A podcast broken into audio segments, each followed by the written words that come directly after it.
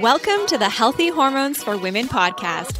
I'm your host, Samantha Gladish, online nutritionist, weight loss coach, and hormone fixer upper. I'm excited to bring you a weekly dose of information and inspiration, sharing with you simple and effective strategies from health, wealth, and all things personal growth. Get ready to become the master of your hormones and experience vibrant health to live a life of more power and possibility.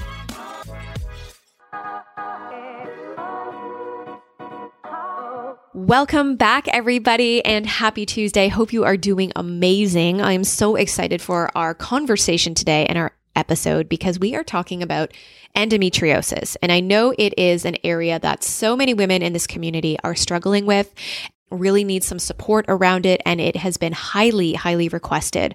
So I'm really excited to have a friend of mine on today's podcast who has struggled for many many years with endometriosis and has really come out on the other side and has healed. And so today we are diving into her story. We're talking about what endometriosis is. We are talking about specific nutrition and lifestyle strategies that you can incorporate to really support and heal your body as well as we dive into certain nutrition and lifestyle lifestyle strategies that are not serving you best and what you want to kind of eliminate out of your life and your diet and all of that. We also talk about movement and exercise and the type of exercise you really want to do to support yourself hormonally and of course support yourself physically but also to really bring that fire to your pelvic area which is really really interesting. So you're going to learn a lot today and i know it's going to provide you with so much great knowledge and insight into healing. So before we dive into that i just want to share a little bit about the Thyroid Pro, the supplement that I've been using lately because I've been using it recently and I've been getting lots of questions about it over on Instagram when you guys saw me share it. And so, just backtracking a little bit, Many of you know I was on desiccated thyroid and I was taking that for almost two years. But last year I was dealing with a ton of histamine issues and lots was going on, and I wasn't really feeling any different by taking desiccated thyroid and again was having a lot of histamine issues. So I kind of had this internal instinct to just stop the desiccated thyroid. And it actually helped a lot with my histamine response. Of course, I did implement a lot of histamine protocols and supported my liver and all of that. But I did stop the desiccated thyroid. I was taking a small dose. I was finding that I was just at this point where it really wasn't serving me anymore. And even if I increased the dose, it actually was starting to have an impact on like my heart and I was having heart palpitations. So a higher dose was not serving me. And so I just decided to stop it and come off. And I obviously want to be supporting my thyroid without just relying on that long term. And that's just the case for myself. If you are listening to this, that doesn't mean that that's what you should do, just to be clear. But I wanted to do it for myself and see what I can do just on my own to support my thyroid. So I stopped the desiccated thyroid a couple months ago and was just kind of trying to feel out, you know, what I wanted to do moving forward in terms of supporting my thyroid and what I should take. And then I've been using a lot of the CanPrev products lately. Uh, you guys know I've been using the Adrenal Chill. I also love their Myco 10, the mushroom powder that I've been mixing into my elixir.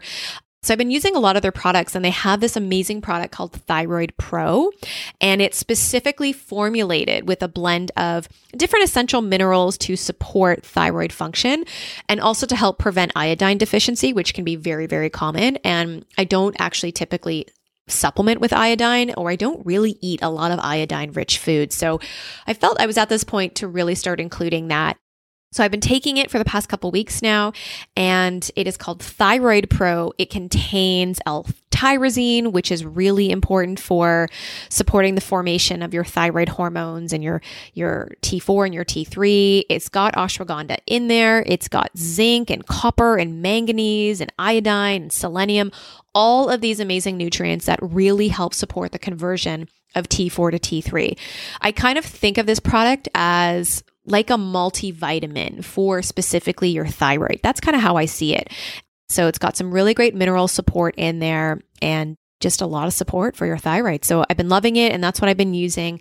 And we'll just kind of go from here and I'll see if I want to incorporate something that has, you know, that has the desiccated thyroid and and I'll kind of just play it by ear and see how it goes. You know, I've been on top of my thyroid testing. So when I did test it back in, I think it was like late November, my antibodies have come down significantly. One of them is still raised slightly, but all of my other numbers look really, really good. My TSH was a little bit on the higher side, but it is a real, with your TSH, it's such a sliding scale. So that can literally be changing day to day. So I'll do my testing again in maybe another couple weeks.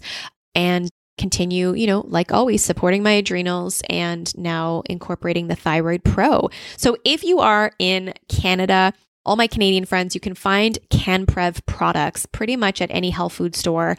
And if you are in the US and you do want to get your hands on them, you can probably go to nationalnutrition.com. They ship to the US. And same with Nature Source. So I'll put all of this info into the show notes, which will be over at holisticwellness.ca forward slash episode 94. That's 94. And uh, you can grab all the details there and uh, go about ordering there because those two websites do ship to the US and perhaps also well.ca. You can check there too. So again, the product is Thyroid Pro and it is by CanPrev. Okay, so now Let's dive into our episode. I want to introduce you to Kush Sra. She is a mom of three and a Toronto based holistic nutritionist and coach for women. She was a long time corporate gal, but after a long and frustrating journey with endometriosis that included five surgeries and years at the fertility center, Kush turned to holistic approaches to help herself beat endo. It wasn't until her OBGYN was sitting across from her and said more women need to follow your path that she realized she had to share what became her passion with the world. She's the founder of Endo Nutrition and leads a community of women to beat endometriosis through nutrition and lifestyle. Her online practice supports women looking to beat endo with a personalized 12 week program. In her personal life, she spends lots of time with her husband, her kids, probably teaching them nutrition and mindfulness, as she says. She loves reading and listening to books and just hanging out with her girlfriends because she loves girl time. You can find her over on Instagram at Endo Nutrition. And I think you guys are really going to love today's episode. She also has her program called Anti Endo Lifestyle. We will put the link to that in our show notes. And if you mention our podcast name, Healthy Hormones for Women, you can get a 30% off discount off of her program until registration closes on March 31st. So again, just say our podcast name, Healthy Hormones for Women, when you are booking in a call with her, and then you can get 30% off registration until March 31st. So let's dive into our episode about endometriosis. Thanks so much for being with us today, everyone. Enjoy. Hello, Kush. Welcome Hello. to the Healthy Hormones for Women podcast. I'm so excited you're here. I'm so excited to be here. Yes, today. thanks so for being glad. here. Yeah, this is exciting. And it's a conversation my community has been asking me for for so long. So before we dive into all of that, can you share with our audience a little bit about you and what you do? Sure, yeah. So I am a holistic nutritionist. I'm also a mom of three, and I have a long story with endometriosis that started now I always say 20 years, but I realize that I'm, I'm growing older and now it's like more than 20 years. right. I think it's like a 22 year journey endometriosis. So it started in my teens, like a lot of people do. Mm-hmm. I was one of the fortunate ones where I happened to, I guess, be blessed with a magazine with an article in it in my doctor's office. And I literally took it in. I said, I need a referral. I have this. Amazing. And he, he was just like, okay. Like he didn't know anything about it. He's right. like, I'm not going to talk to you about it. I'm just going to send you along.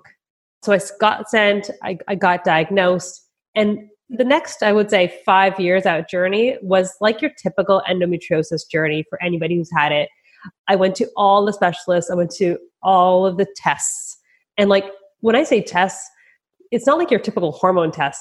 I had tests for like my lung health, my leg health, like, you know, because endometriosis presents in so many different ways that no one was sure if, if what I was experiencing was endometriosis or other diseases.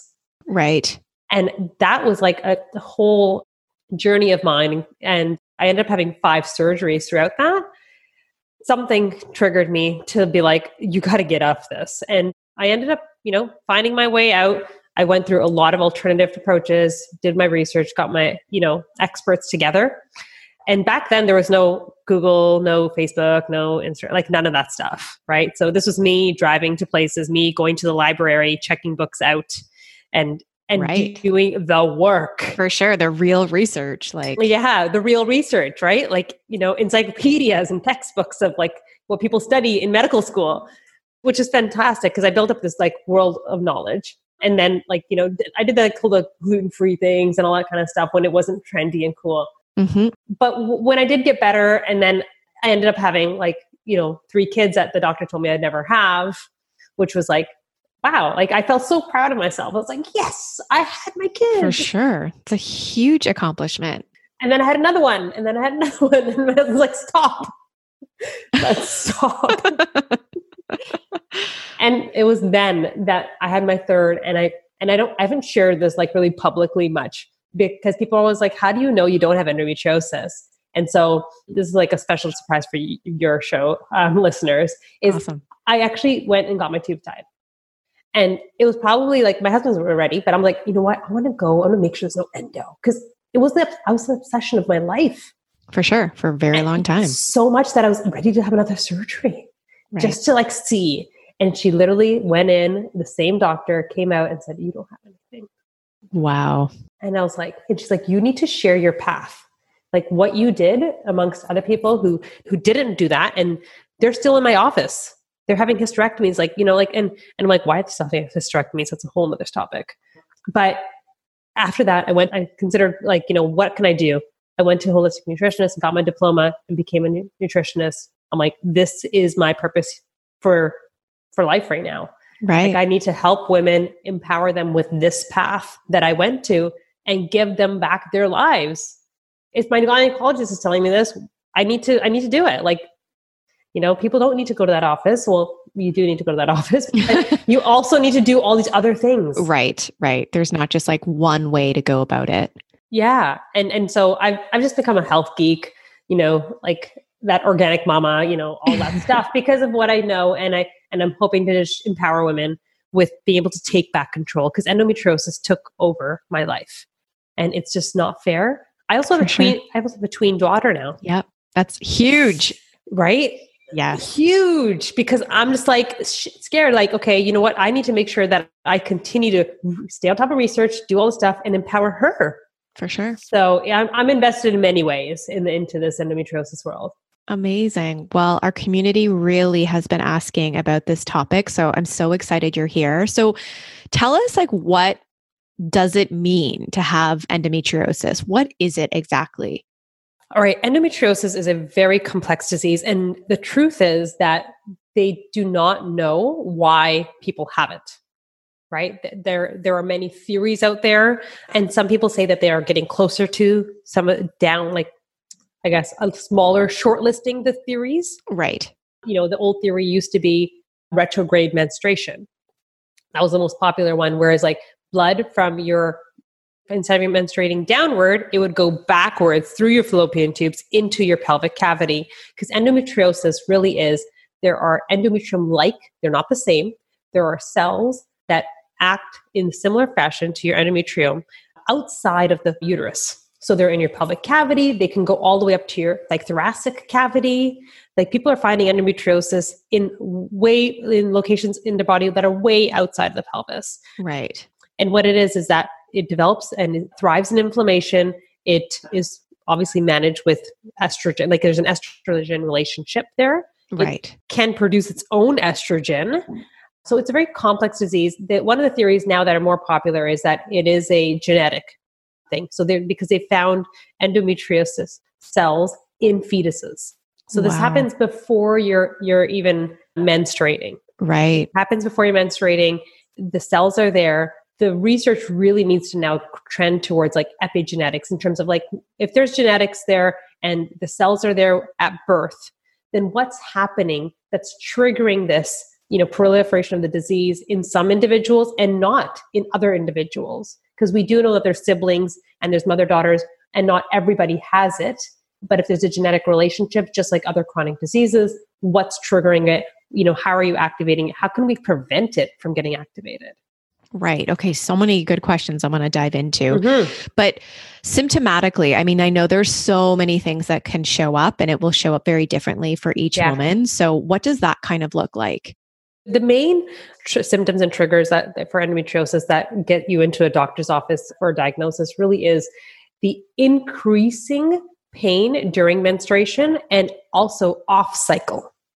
Okay. Right. So a lot of people have painful periods, but you could you could have cysts, you could have fibroids, you could have, you know, there's a lot of things. And the increase from from year to year to year to year, that is one of the main triggers that, you know, help a doctor say, "Hey, we need to look at you further." And understand that this is not normal to have increasing pain year upon year with your periods. Right. Another thing is heavy periods. So right. a lot of women with endometriosis have heavy periods, have you know increasing pain, but then there's also this you know like symptoms that of the gut. There's a lot of bloating with women with endometriosis. There's called an endobelly, where it's like this hard belly that they get, and that can be at any time during the cycle. Another common symptom is spotting before or spotting after your period and that's usually also associated with endometriosis. So there's and obviously endometriomas. You know, when you have an ultrasound, a lot of women with endometriosis present with endometrioma on an ultrasound. You can't see endometriosis on an ultrasound. Just to be clear. Okay. You can't, you can't see it on an ultrasound. You can't see it on an MRI. The only way to diagnose endometriosis is through surgery. Okay, so that was my next question. Like, how does somebody actually get a true diagnosis? yeah, you have to go under the knife and get surgery done, which is hard because a lot of people don't even go there. And then, you know, years go by and, and not all doctors are willing to say, hey, let's just have surgery and just check it out because surgery is not a joke. It's a big for deal. Sure. For sure. It's, it's, highly invasive. There's risks associated with that, you know, especially if you want to have kids one day, you yes. know, you want to make sure you're with a very skilled doctor that's not going to, you know, risk your ovarian health there. But it is surgery that the way to get diagnosed for endometriosis. And that's why unfortunately sometimes you're like late into your 30s when you finally get the diagnosis and that's when you're like trying to conceive sometimes. For sure. And and you know there's no technology right now that can see. The, the issue is is these cells are they look like normal cells on an ultrasound on an mri you can't really see the differentiation in your pelvis between like regular cells on your ab, you know abdomen and endometriosis. They're they're just regular blood cells, but when you go in, then you can see the difference. So back then, because you mentioned you had five surgeries, mm-hmm. were you doing the research and realized the only way to find out is, is if I do a surgery? Like, what compelled yeah. you to do that initially? Yeah, the initial surgery was like the the only way for me to really know. And then I, what I was hoping for is like, if I get this diagnosis, then there'll be treatment. Like the doctors right. will know what to do. Right. Let's do it. And she's like, you know, I had ultrasounds first, but I was like, okay, let's do the surgery because you'll know what to do after that. And then she's like, we can take it all out. And that's what happened. She took it all out. We got the diagnosis. I'm like, now what? And she's like, right. well, maybe we'll put you on the pill and hopefully, fingers crossed, it doesn't go back. A year later, I was back at her door. Wow right? right? Like it grows back even on the pill, even on, like it just it grows back. Excision surgery is now now the new way to do it, which is like where they actually like it's a it's a more invasive surgery. There's very few skilled doctors in Canada and the US that do this, but there are. You can find them, and they actually take out like the full tissue and underneath, so that there really is a much lower chance now of it growing back. Right but even that, you know, the doctors and the experts out there say you need a holistic plan because this is your like your health, your entirety of your health is actually what's, you know, enabling it to thrive and feeding it and triggering it. Right? Even the expert surgeons are saying this that there are, you know, things that trigger endometriosis that aggravate it, increase right. its growth, and you need to address all of those factors. Wow. Well, I mean, thank God they're saying that. Yes. I'm like, yes. where were you? But at least they're here now. Yes, absolutely. So then what did your journey look like in terms of healing? Like where did you start when you were like, okay, I've got to address all these lifestyle factors? You know, what did that look like for you? one of the main like big moments that I share is like I went to Whole Foods and like I spent 200 something dollars, yeah. which back then for me was a lot of money. Yep. And it felt like that whole paycheck thing. Totally. It was like the, the first one of the first Whole Foods in, in Canada. And I remember that where I, I just took my pantry and I did it bit by bit. I, you know, first I went through the probiotic yogurts and like, you know, the special K diet and like the chicken and brown rice. For sure. I think we all, yeah. Everybody I've tried been there. that, right? Totally. We've all tried that. And then it was like, okay, this is not working. This is not like true health from a root cause perspective. And then I cleared my pantry. I literally cleared my pantry. I sh- I scared my husband. you know, went through that whole piece where I went to like the Whole Foods, right? I'm like, got to eat Whole Foods, got to make sure that there's no like processed foods, like, you know, eating out of a box, even if it looks healthy, it's still eating out of a box. And then I went into like, okay, what are the triggers for endometriosis from a food perspective? And that's where like I really dove in to making changes. I was like, okay, you know, this whole vegan fad was on, but I was like, okay, it's not veganism that's like going to solve me, even though I did do veganism. It was really about, okay, the triggers are coming from, you know, environmental toxins, from the estrogens and inflammatory foods, right, that are triggering inflammation in my immune system and not really giving me optimal health through my whole body. Because clearly right. my, le- my legs were hurting, my lungs weren't optimal. And so I went through the pantry first and I did that. And then I would say I went into like, what are, instead of the treadmill, because I was doing the treadmill and I was like, like cardio. Burn, yeah, like right. burning out my adrenals completely mm-hmm. and putting like so much stress on myself, gaining weight on the treadmill. I was like, this is not working. I went over to like more like softer exercises, like the yogas and all that stuff. Mm-hmm. And so that was the next part of my journey. And then I also went to stress management. I was like, I fought so hard to get my degree after having four surgeries in university as an engineer. And then when I got to corporate, I was ambitious. For sure.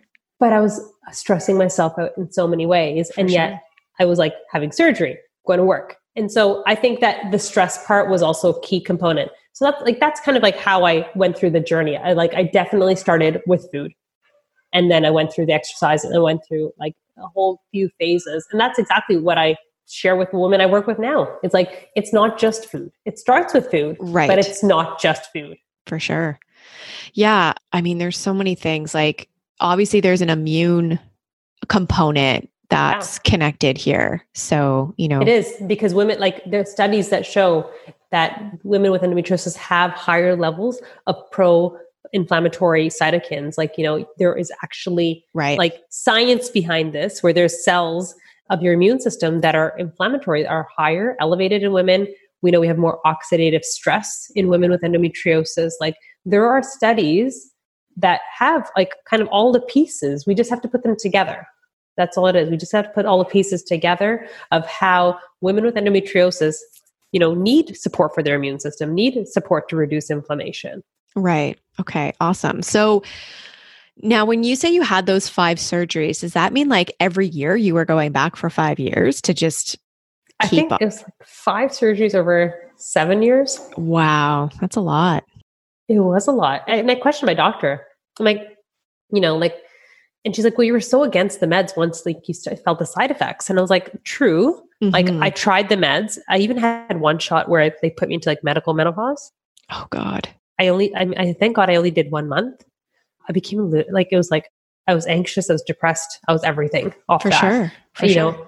And I didn't feel right. I was like, I still need to have kids, right? And obviously, that's why having kids, I felt went got a lot harder for me too. Yeah, but I would say the surgeries, you know, for me, end up being like, guess what? There's not going to be that much impact to my body. Just go in and clean it out. Right. And I need to get back to work. I need to get back to university. Like I need to maintain life. Mm-hmm. And if this is what you all, all, all you have to offer, then I'll take it. I was, right. des- I was desperate. Of course. That's what I think, you know, you know, a lot of women with endometriosis feel they feel alone, they feel hopeless, and they feel desperate for any kind of help. Mm-hmm. And and there's no empowerment. And I feel it's that it's still sometimes the case with that. You know, and I look at my communities, a lot of negativity because the medical community hasn't really shown up you know, in a way that's empowering women and giving them things that help. Like we know none of this medication works. No medication out there really treats endometriosis well. The experts are saying this at conferences out loud now. Right. So if the doctors are saying this, and yet then you have this other side of doctors prescribing this, it, it doesn't feel right. We don't feel the trust in the system. For sure. And I did, definitely didn't, but. Well, that's why we have you now. exactly. Yeah. Right. Absolutely.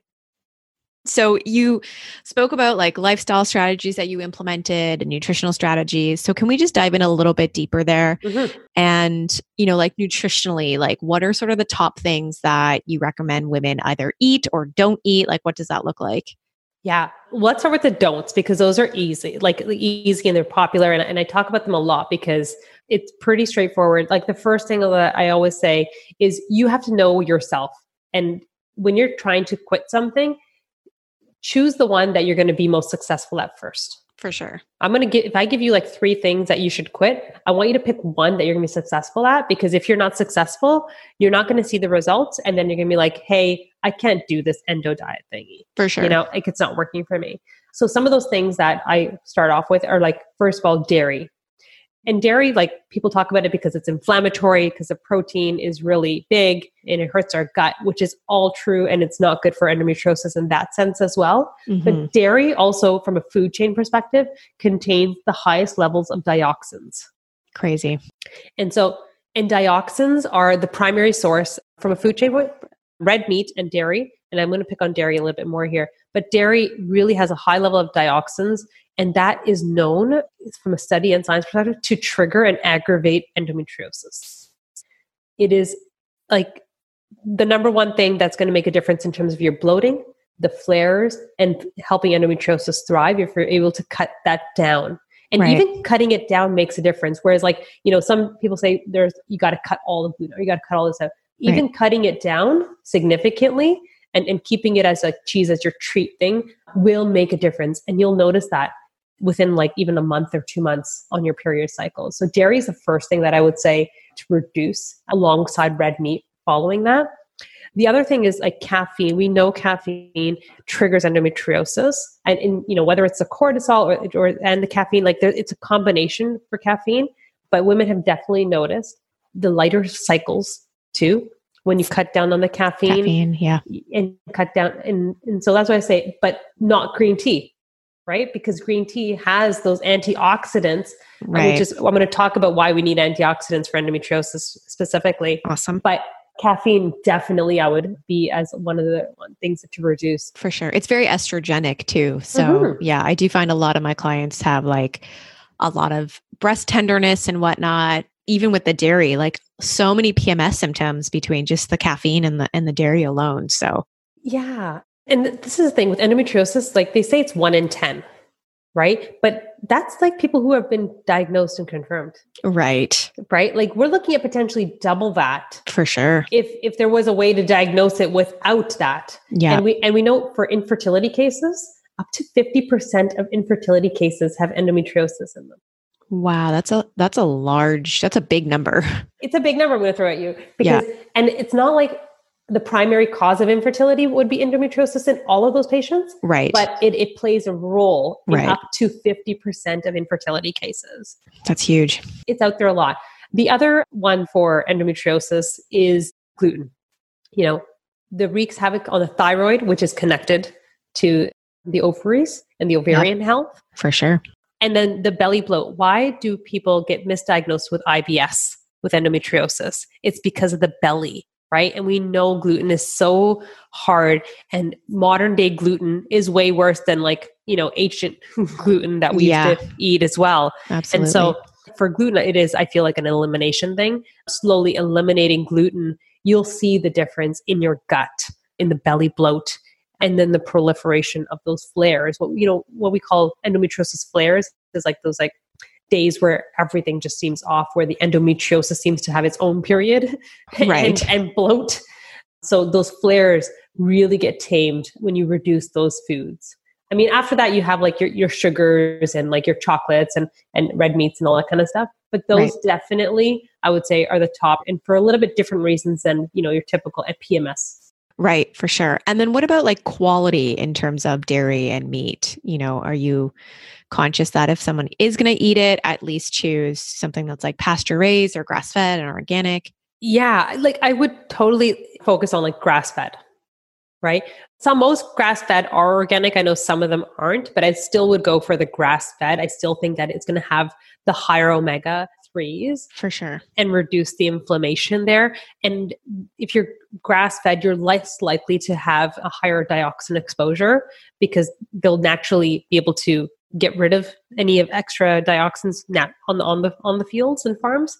So the quality of the meat is massive. And I say that for red meat. So I do say red meat you can you can consume, but make sure it's low volume, high quality for awesome. red meat. Yeah, I love that. You know, I consume red meat. I consume it very like very infrequently, but when I consume it, it is grass fed red meat locally. I know where it's coming from.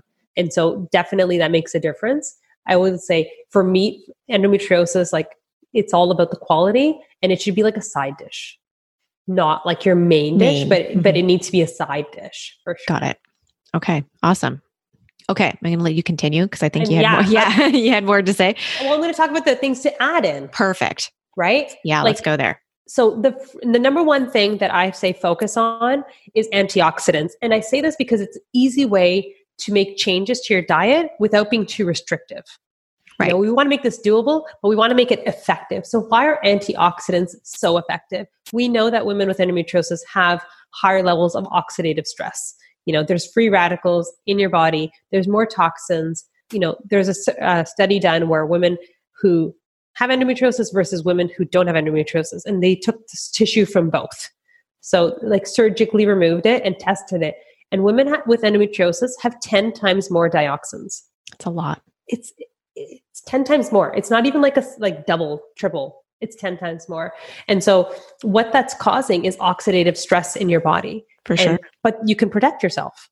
Mm-hmm. Right? You can like I mean detoxification is one way, but just increasing the level of berries and greens, your onions and garlics. Like there's a variety of foods that are high in antioxidants that you can consume to help protect yourself from this. So that way it's not like, oh, I must eat only broccoli and cauliflower. Well, no, you can eat cabbage, you can eat include turmeric and ginger in your you can include, you know, wild fish into your diet. Like there's so many things that you can just add into your diet and feel good that you're protecting yourself. Right. And even the berries and greens. Like there's so that's what when I always say when you add in more, you naturally will take away some yes, of the bad stuff. Absolutely. You'll, like you'll fill it out, right? Yep. So fill yourself out by adding in foods that are high in antioxidants. And like if you can just take that away today on this podcast, like in terms of diet changes, that would be like my go-to. Is add, look into antioxidants and protecting yourselves. Because there's also a study that says antioxidants may even like even led to women canceling their surgeries. That's huge right? And so yeah. that because they either got pregnant or they got like their their pain went away. That's amazing. And so as I say, everything I say is like, you know, it's there's research and science out there. It's just unfortunate that it's not mainstream just yet. That's for my sure. goal. That's my goal. Yeah, for sure. To spread that awareness. So, okay, so we know that diet and certain foods can obviously be a trigger. And then from a lifestyle or environmental perspective with toxins and whatnot, what should women want to be conscious about there? Yeah. So some of the big triggers that I talk about are like everyday triggers. You know, we know that like soaps and shampoos with parabens and phthalates are are big triggers of what we call like estrogen mimicking hormones. Yes. For endometriosis specifically, there's a definite need to decrease that. Right? We definitely want to decrease that exposure because we're we are highly exposed and also we're maintaining that. So for whatever reason, our immune system you know the the function is not as optimal as other women we're not able to clear out toxins. That's why we have them. We have more inflammation so we need to be more vigilant than the average woman when it comes to what products we use in our hair and our makeup and our shampoo. Right. One of the big ones that i, I always talk about is chlorine because it is a dioxin. I focus on chlorine a lot and it's a simple thing like your hot shower could be a huge trigger for you. Wow. Right? Like it's chlorine is absorbed more through as because at natural state it's a gas. So you can inhale more of it than you can through your skin. And so taking that hot shower, if you're not ventilating it properly and you have then you have a plastic, you know, PVC lined shower curtain right there, you're like you without even knowing that you're exposing yourself and you're like trying to eat all healthy and like doing your yoga and then it's like you love these long showers and you're like incubating yourself in like this chlorine and people say well is that the only thing well no it's but it's an accumulation Yes, for sure. We don't get to 10 times higher by one thing alone. Of course, yeah. But it's an accumulation. So, you know, being careful of chlorine in your house, in your cleaners, in your laundry, and then also the showers and making sure you don't have like, you know, PVC lined shower curtains, getting an alternative shower curtain, ventilating your shower. Like you take a hot shower, great, but open the door, right? Right. So that's another one that I, I focus on a lot and getting water filters yeah, for sure. We have one in our shower and you have one in your shower? Yeah. And in our kitchen, everything. Yeah. Yeah. So water filters are huge because chlorine and then fluoride free, like toothpaste, because fluoride also is another one. Right. So these are the dioxins that we're more exposed to on an everyday basis that I always say, like just small changes, small changes every day, they actually accumulate up. And within like a year, you could you can truly transform like how you feel. You'll notice a difference. Right. And so I think just for like our audience too, like when you're saying dioxins, like you're basically you basically mean environmental.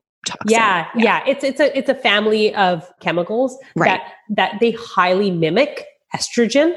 Yeah. And they they they're an endocrine disruptor. So they really they wreak havoc on your on your hormones. and specifically for endometriosis, you definitely want to reduce your exposure because science tells us that you already have more in you than the average woman. Right. Okay, awesome. So good to know there. And then you've mentioned gut health and that there's a really big link between gut health and endometriosis. So obviously, we want to do things like eliminating the gluten and things like that. Are there other strategies that you might suggest around this? Absolutely. So gut health is massive for all chronic diseases, right? Like I think that there's a linkage between all chronic diseases and the gut. For sure. And and I think that not many people will argue that one anymore. Before I think we finally get there. But for endometriosis specifically, it's it's the immune system and also the moods. So our immune system is definitely something we want to be able to support and get make it stronger so that we can help eliminate all these toxins that we're exposed to and balance out the hormones like get that extra estrogen out the bad estrogen out. Right. And so the gut is where that magic happens. For sure. And so we want to reduce inflammation in our gut and make sure that whatever we're eating is not triggering any kind of IBS symptoms because that will lead to your immune system kind of having to fight back again, bloat, and, and you're not getting those antioxidants that you need. You're not going to be able to break down the food that you need. Right. Right. And so for endometriosis, why gut health is so important is because A, the likelihood is you've already had either some kind of exposure to medications that have reduced your stomach's capacity to digest food and break down the nutrients, whether it's a pill or, you know, Lupron or any of that kind of stuff or surgeries that you've been through. And because so many women go through IBS uh, treatment first, there's a like, high likelihood that you ha- had exposure to like Tums, Prevacid, you know, naproxen, painkillers, For and sure. It, and this uh, AIDs, you know, so the non-steroidals like your Advils, yep. that also weakens your gut. And so what you're doing is all these things to manage endometriosis have further reduced your, your digestive powers. And you need more digestive powers than the average to help eliminate, right? So you're often battling constipation as well with endometriosis. And the importance of gut health is huge because when you beat the constipation, when you get the inflammation down, what you're able to do is amp up your immune system, eliminate the excess estrogen, and get your gut flora back so that your immune system is at play. We know the lymph system is so big in our gut, but it's also big in our pelvic region. Oh, yeah, for sure. Right. And so what's happening is that the lymph, it doesn't have that energy and that flow and that life in the pelvic region because normally the lymph w- is what would take out all of that excess endometriosis tissue and get rid of it. It would get dispose of all that endometriosis, but it's not optimal. So it's not able to function in a normal female where it clears out any extra, you know, tissue comes up that's not supposed to be there. The lymph does its job by clearing it out.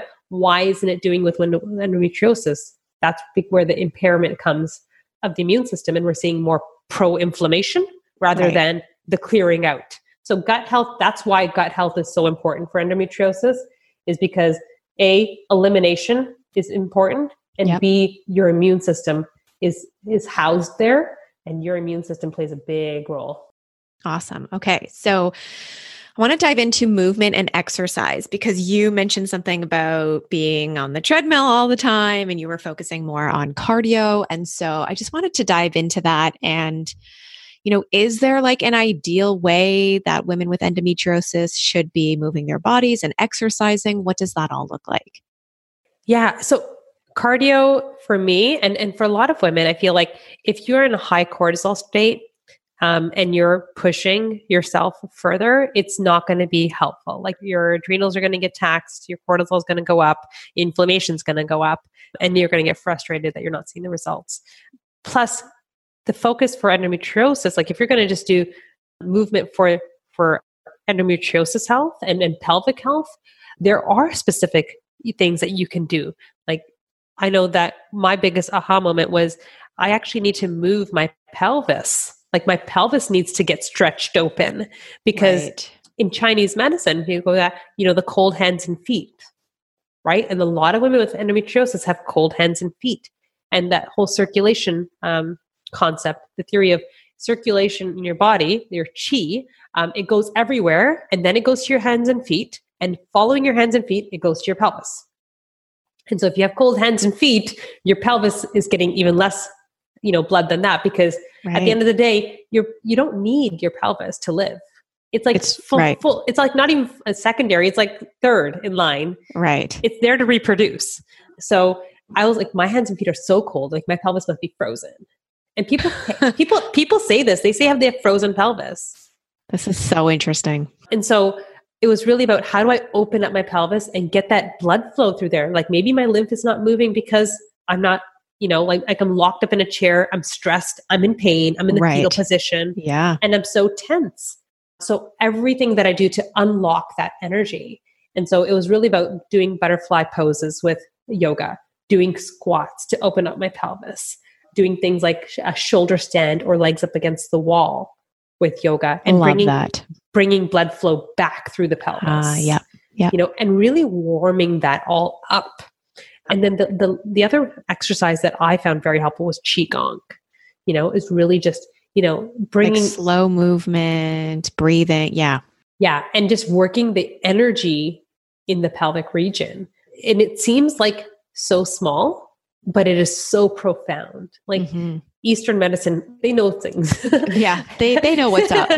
they do. And so it felt really weird and awkward doing these things. My husband's like, What are you doing? and I'm like, I'm exercising. And he's like, Sure. Right. like, like I didn't break a sweat. Yeah. But but I didn't need to. The blood was flowing, my energy was flowing, and that's what it was about. I increased my energy, like I, t- I doubled my, my energy levels. I felt yeah. You know, I was up and about and everything. And I wasn't just, you know, running and then getting exhausted, running and getting exhausted. Mm-hmm. You know, so and and running is fine if you're if you're there and you've you've maintained it and and you're a marathon or whatever it is, you know, if you're doing HIIT and that works for you and you're not getting tired after working out. Right. It's not like those don't are like bad for everyone. Right. They're not but individually you need to assess what's right for you. And totally. for sh- and for endometriosis i would always say incorporating some of those key poses for endo- from yoga and trying out some qigong movements would be really beneficial to help that pelvic blood flow right? Getting that old end like getting the cysts refreshed like getting the blood out. Yeah that makes a lot of sense. That's a really really great tip. And i know there's a lot of women i mean i was in the same boat that are stuck in that idea of and that mentality of you have to like work out hard and you have to be like sweating buckets at the end of your uh, at the end of your workout. And i know like i've shared many times how i used to do Orangetheory and i would go i maybe went for like 2 or 3 months and like would literally come home and fall asleep on my couch. Like i was exhausted. Yeah. it was like a whole hour of just like high intensity and i was like this is just not for me. And i really i had like a lot of exercise intolerance for quite some time. And it took a long time to focus on that parasympathetic and that healing and that slowing down before I could speed up again. And so I sometimes feel like women roll their eyes at me or some of my clients when I'm like, listen, you got to cut the workouts down. Yeah, they just look at me like I have three heads or something. But yeah, I, and I can say that I was at my my fittest, like lowest body fat and like just super high energy when I only did those. See, I love right? It. Like, and it, it, like, and like this, I don't know what it was, but everything just melted off. like, yeah, yeah. And I was like, hey, this is working, and I don't have to like stress myself up for an hour. For sure. I'm in. for sure. Because, you know, it's a big hormonal component. And like you said, it's not that you shouldn't do HIIT or you shouldn't do yeah. these types. Of, yeah, like it might work for you, but it's about assessing where you are hormonally and with your cortisol and just really tuning into that. And then you may or may not have to make those adjustments. Yeah, so, and you can work your way anywhere, I say. Like, you know, totally. You, if it hits your thing, like mentally, you can work your way there for sure. Uh, Absolutely. I, I do it. I do more of that now because I'm focusing on bone strength as I age yes. and stuff like that. But, you know, I'm, I'm not letting go of the things that did work for me too. Right. Absolutely. Okay, awesome. So I want to talk about mindset because I'm sure there are some mindset strategies that women can really adopt to help them to help them get through this process and I feel like there's probably a lot of women who are in a position where they feel they won't be able to heal or that it's really not possible for them. So, you know, what what do you really say to that woman who is feeling that way and what are some mindset shifts they can really start to adopt? This is such like this is where like i love to spend time with my women in my in my communities because it is the game changer. Mm-hmm. you know for me as well because i lived in that moment. Like i not moment i lived in those years where i was like i call it like the dark merry-go-round. You know it's like it's like that haunted merry-go-round totally where you like just keep going keep around going. and it seems like you're like you know in a good place and you're going around then you're like oh i'm going back here and yeah. I'm back here. And you don't think you're going to be able to get off because that's what you've been told. Mm-hmm. And that's what the doctors have been told. Right. And we place doctors on a really high pedestal, which is great because like they're they're really helpful and, and, and all that, but they only know what they've been trained. Right. And the science and the research hasn't been done further enough to empower women to heal themselves from all this stuff and endometriosis specifically hasn't had you know a good amount of funding depend especially compared to how many women are suffering from it. Right. Right? But mindset shift mindset shifts i would say is first is you know what everyone else believes is only because they don't know better right? Like they haven't been taught better. Yeah. It, you know like just because they're saying that doesn't mean it's the truth. For sure.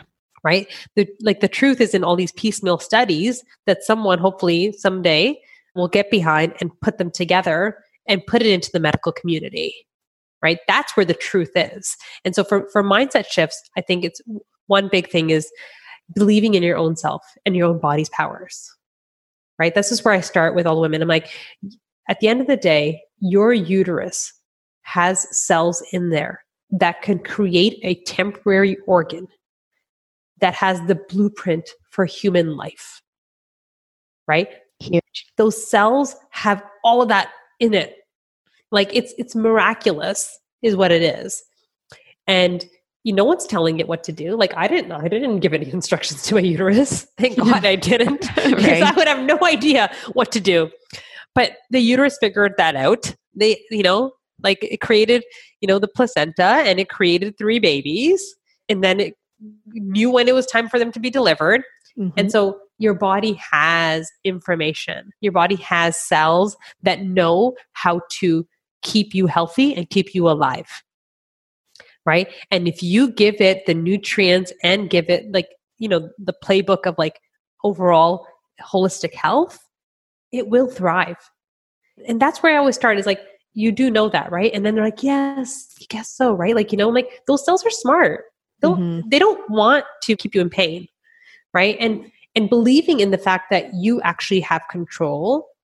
So, with chronic illness, we know this through functional medicine studies that are out there now that we control up to 90% of the factors with of chronic illness, right. whether it's environmental toxins, stress, diet, lifestyle, you know, all of those factors, we can actually control all of those. Mm-hmm. And th- if that gives us 90% of the control back, then why is why is you know why are you still not believing that right? And so i right. think it's really key to like share these different perspectives that help them say ah yeah you're right. You know like we can control what you know our body does to right. a, to a great extent. Yeah but in endometriosis especially there's a lot of negativity because it's like this whole of no cure there's no cure.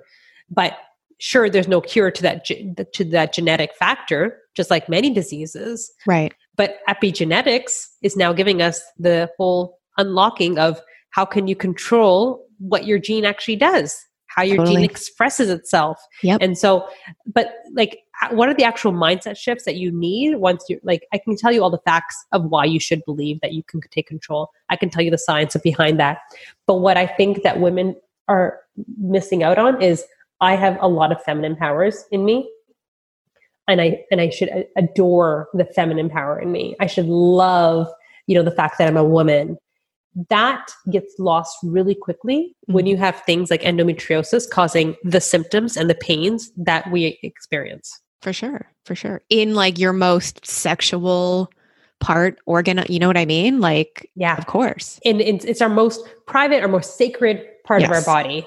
And we've been taught that, right? We don't like to talk about it, right? And, and especially when it's negative, we feel ashamed, we feel embarrassed. And when sex gets painful, because that's a symptom of endometriosis, For painful sure. sex, we we really feel like we're not woman enough. Yeah. You know, we can't have a baby, we're not woman enough. And so it goes back to shifting and saying, I love who I am as a woman.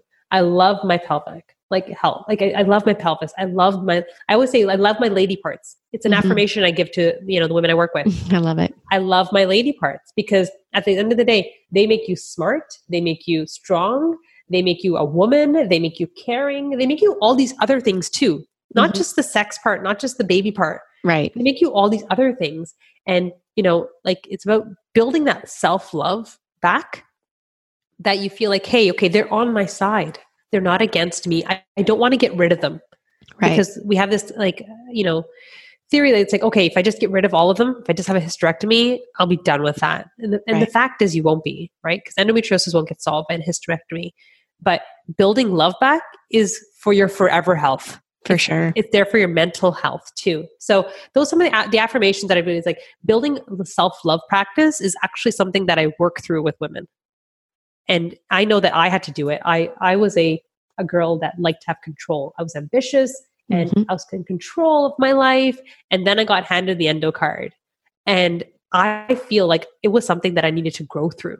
For sure. Not just go through but i had to grow through it and realize that i don't have control over this right now. I have to let go of control and i had to work on those pieces of my of myself. You know i love myself you know, being a woman is great because I didn't think being a woman was great as a kid. I thought that the guys For got sure. to do everything. Yeah. I yeah. felt unlucky sometimes as being a girl. So I was like, nope, being a woman is great. I can do anything I want, even as a woman. And I built that self love back. And I was like, my periods are great and all this stuff. And, and this is the coaching that the mindset shifts that we all need to do. We need to take back, you know, being in love with being a woman. Absolutely.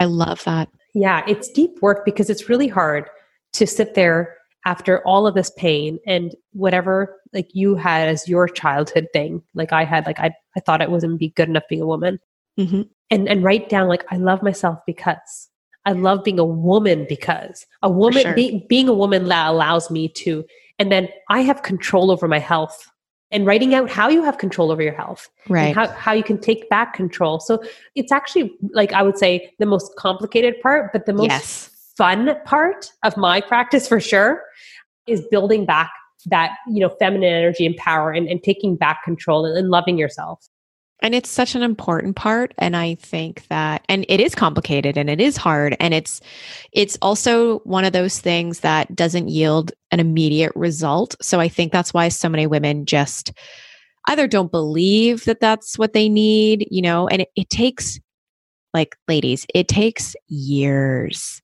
Years upon years and like I always say next level, next devil, like as you continue to grow and tune in, like something else will show up. And again, you'll have to tune in deeper and dig deeper. Like it is a never ending process. It's a journey. This is our life journey, right? Yeah. Like I'm like, this is like, yeah. And I would say when I started trying to have it, maybe at first it was just negative, negative, negative for like two years. I went to the clinic and, you know, got poked and prodded. And the doctors didn't even know what to do with me. Like they're like, oh, let's try IUI with you. So like, okay. And I was in my 20s then. So like they were really dumbfounded to have a girl in their 20s in their clinic back then. For sure. And um, none of them wanted to like, none of them really wanted to do anything with me because they were scared. And then I started changing my, you know, my doing my own like um, detox and, and changing my lifestyle and all this stuff. And then I started getting a positive on a test. But then I'd get my period a few days later. And then it happened again. Again. Six chemical pregnancies. Uh, now I know it's called six chemical pregnancies. Right. Where it didn't implant properly.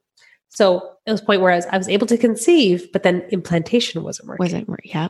You know, that's the immune factors are there, right? Yeah.